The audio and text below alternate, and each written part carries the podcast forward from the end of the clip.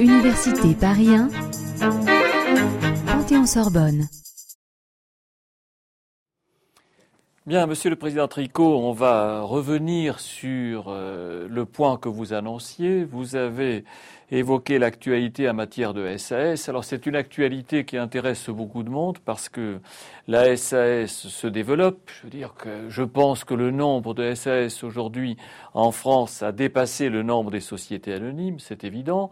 Euh, la société par action simplifiée a été présentée comme une manière de vivre la vie d'une société de façon souple, de façon confortable, avec beaucoup moins de contraintes. Et puis voilà, voilà une jurisprudence qui semble dire que bah, la SAS, c'est peut-être pas si simple que ça. Et là, tout d'un coup, depuis quelques semaines, on est en train d'assister à une espèce de retour en arrière dans la réflexion. Est-ce que choisir la SAS, finalement, ne s'assimile pas à une erreur? C'est une des questions euh, qui, euh, qui est pendante et dont euh, vos lumières ici seront précieuses parce qu'on est vraiment sur une zone de très grande turbulence, me semble-t-il. Comme vous, chers collègues, j'ai été interpellé par cette jurisprudence. Parce que vraiment, la SAS a été faite pour limiter le formalisme. Et alors, ce qui serait possible dans les sociétés anonymes, les SA, ne serait pas possible dans les SAS. J'ai sous les yeux un, une actualité juridique euh, d'un avocat qui s'interroge, le président d'une société par action simplifiée peut-il encore organiser efficacement la délégation de ses pouvoirs? Alors ça, ça, interpelle. Et alors, comme vous-même, d'ailleurs, je, suis allé aux travaux préparatoires, parce que euh, on est en présence d'un texte, c'est l'article L222-6 du Code de commerce, qui avait deux alinéas, et qui en a pris un troisième euh, par euh, la loi de sécurité financière du 1er août 2003.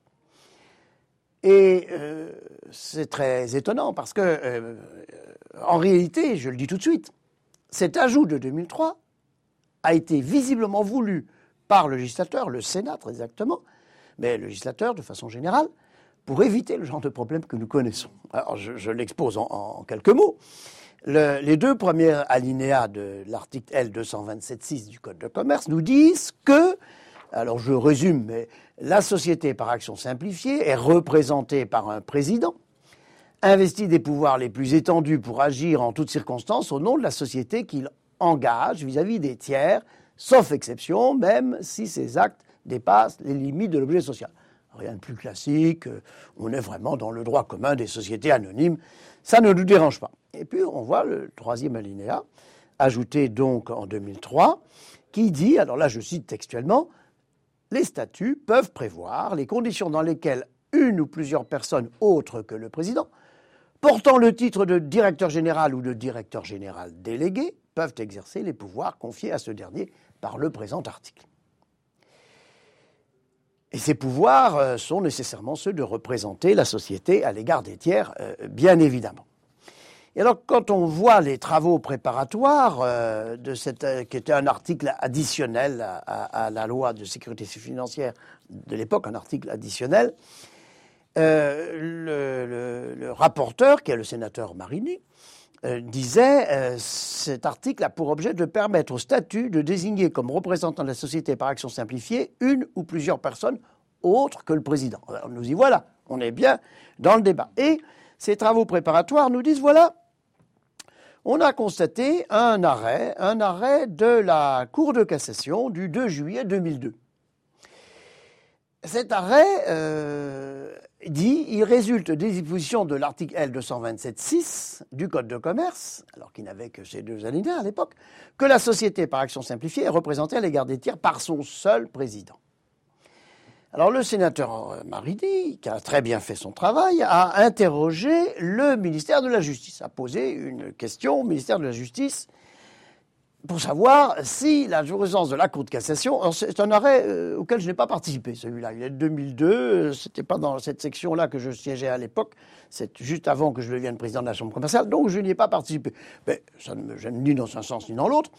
En tout cas, le ministère de la Justice lui répond la lecture de l'arrêt n'autorise pas à déduire de ce constat qu'il n'existe nulle possibilité de délégation de pouvoir statutaire ou conventionnel dans les SAS. Je suis d'accord. Mais ils ajoutent, Ces délégations doivent être mentionnées au registre du commerce et des sociétés pour être opposables au tiers. Alors là, ça pose des questions. Ces délégations doivent être mentionnées pour être opposables au tiers. Qu'est-ce que cela veut dire? Alors, ou, c'est vrai ou c'est faux. Mais c'est comme en matière de musique, hein. une note à peu près juste, ben c'est une note fausse. Euh, et donc, euh, si on ne peut pas dire que les délégations doivent être mentionnées au registre du commerce et des sociétés pour être opposables au tiers, la réponse est inexacte. Bon, le, sénateur Marini ne s'est pas laissé embarrasser par tout ça et il a dit, mais écoutez, c'est simple. Moi, je constate qu'il y a des textes pour la société anonyme à euh, conseil d'administration. Je constate qu'il y a des textes, ou un texte pour la société anonyme euh, à euh, directoire et conseil de surveillance. Je constate que le texte n'existait pas pour le SAS. Donc c'est très simple. Je propose qu'on ajoute un texte tout à fait identique, comparable aux deux cas précédents. D'où cette, idée, les statuts peuvent prévoir les conditions dans lesquelles. C'était prévu dans les sociétés anonymes, dans les deux versions, on le fait dans les sociétés euh, par action simplifiée. Mais c'était très bien, mais, le droit, c'est piégeux, il faut bien reconnaître. Alors, euh, ça a été voté par le Sénat. C'est allé à l'Assemblée nationale. L'Assemblée nationale a, estimé que c'était pas mal, mais il fallait ajouter un paragraphe selon lequel les dispositions statutaires limitant les pouvoirs du président ou de ses représentants désignés par les statuts sont inopposables au tiers. C'est vrai. Bon, c'est vrai. Mais euh, quand la question est revenue au Sénat, ils ont dit non, attendez, euh, on va tout confondre. Nous, on voulait dire simplement ceci, c'est que la SAS fonctionne comme la SA, n'en disons pas plus, donc on revient à notre texte initial. Et c'est comme ça que le texte a été voté dans sa version initiale telle qu'elle est aujourd'hui.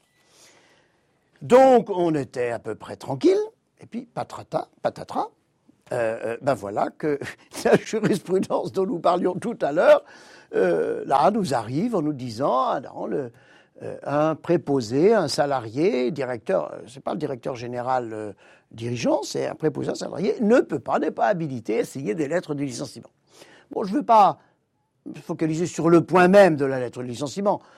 La jurisprudence dira ce qu'elle a à dire, mais ce qui est, à mon avis, beaucoup plus important, c'est de savoir si oui ou non, dans la SAS, il peut y avoir des délégations, des délégations de pouvoir. Et c'est sur ce point que je crois qu'il est, il est, utile de, s'interroger. Il est utile de s'interroger parce que euh, euh, la, délégation de pouvoir euh, est un mécanisme très commode. Mais avant de s'interroger sur ce point, je crois qu'il faudrait quand même parler de ce fameux arrêt qui a soulevé tant de troubles, l'arrêt du 2 juillet 2002. Alors cet arrêt du 2 juillet 2002, il ne disait pas grand-chose. Mais enfin, il a troublé les esprits et je suis peut-être bien placé pour remettre les choses dans l'ordre. Alors, euh, ça se situe entre 92 et 94. Et euh, une société par action simplifiée livre des médicaments et, et d'autres produits à une officine de pharmacie. Puis, cette officine est mise en redressement judiciaire le 25 septembre 96 le directeur général de la société, et euh, ça ressort de l'arrêt, c'est le directeur général, membre euh, de l'organe de direction de la société. C'est pas le directeur général, puisque le mot directeur général, comme vous le savez, est très ambigu. C'est pas le directeur général salarié, comme le serait le directeur des finances, enfin, directeur financier, le directeur des relations humaines. Non, là, c'est le directeur général de la société par action simplifiée, qui déclare la créance euh, de ce fournisseur euh, au laboratoire. Il invoque une clause de réserve de propriété, bref, il déclare sa créance. Et la jurisprudence de la Chambre commerciale a dit depuis longtemps que la déclaration de créance équivaut à une demande en justice. Donc il fait une demande en justice au nom de la société. Donc il faut bien qu'il ait des pouvoirs pour agir, représenter la société elle-même, puisque c'est la société qui déclare sa créance. Ce n'est pas le directeur général qui déclare sa propre créance, bien évidemment. Et euh, le débat se passe, et, le débat euh, arrive jusqu'à la, la, Cour de cassation. Mais à la Cour de cassation, qu'est-ce qu'on vient dire euh, On vient dire, écoutez, vous ne pouvez pas admettre que le directeur général, membre de l'organe de direction de la société, n'ait pas le pouvoir de représenter. Et les juges du fond, comme la Cour de cassation, disent, mais écoutez, euh, lisez l'arrêt. Lisez l'arrêt. Il n'y a aucun doute que dans les statuts de votre société, seul, c'est écrit, seul le président de la société peut représenter la société. Donc n'essayez pas de me faire dire que le directeur général, membre de la direction, peut le faire, puisque précisément les statuts ne le disent pas. Puisqu'ils ne le disent pas, c'est qu'il ne peut pas.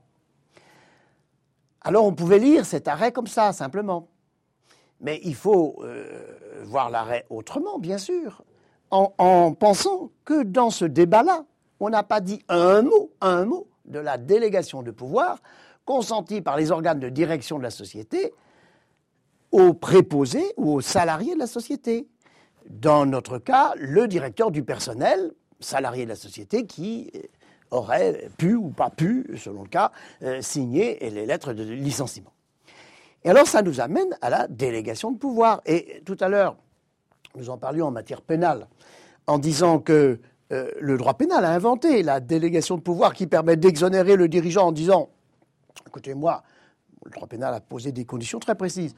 Moi, je lui ai donné des pouvoirs pour, euh, pour agir. Euh, c'était vraiment lui qui était en charge. Je ne peux pas m'occuper de tout. Je ne suis pas pénalement responsable. L'idée a été reprise. Elle a été reprise précisément à propos des déclarations de créance, mais dans une multitude d'arrêts rendus par la Chambre commerciale. Euh, avant, bien avant ma présidence et sous ma présidence, on n'en sortait d'ailleurs pas de ce contentieux parce que c'était un contentieux très important, car c'était l'époque où la créance mal déclarée euh, était une créance donc non déclarée. Et si la créance n'était pas déclarée, elle était éteinte. Il n'y avait pas une seulement une forclusion comme aujourd'hui, elle était éteinte.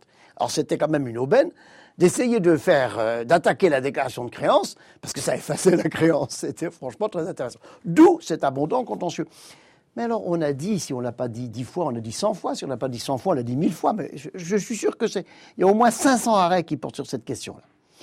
On a dit que, comme dans toute société, eh bien, le, dirigeant de la société peut donner une délégation de pouvoir à un préposé de la société pour faire telle ou telle chose. Et le délégué euh, va ainsi exercer au nom du dirigeant ce pouvoir.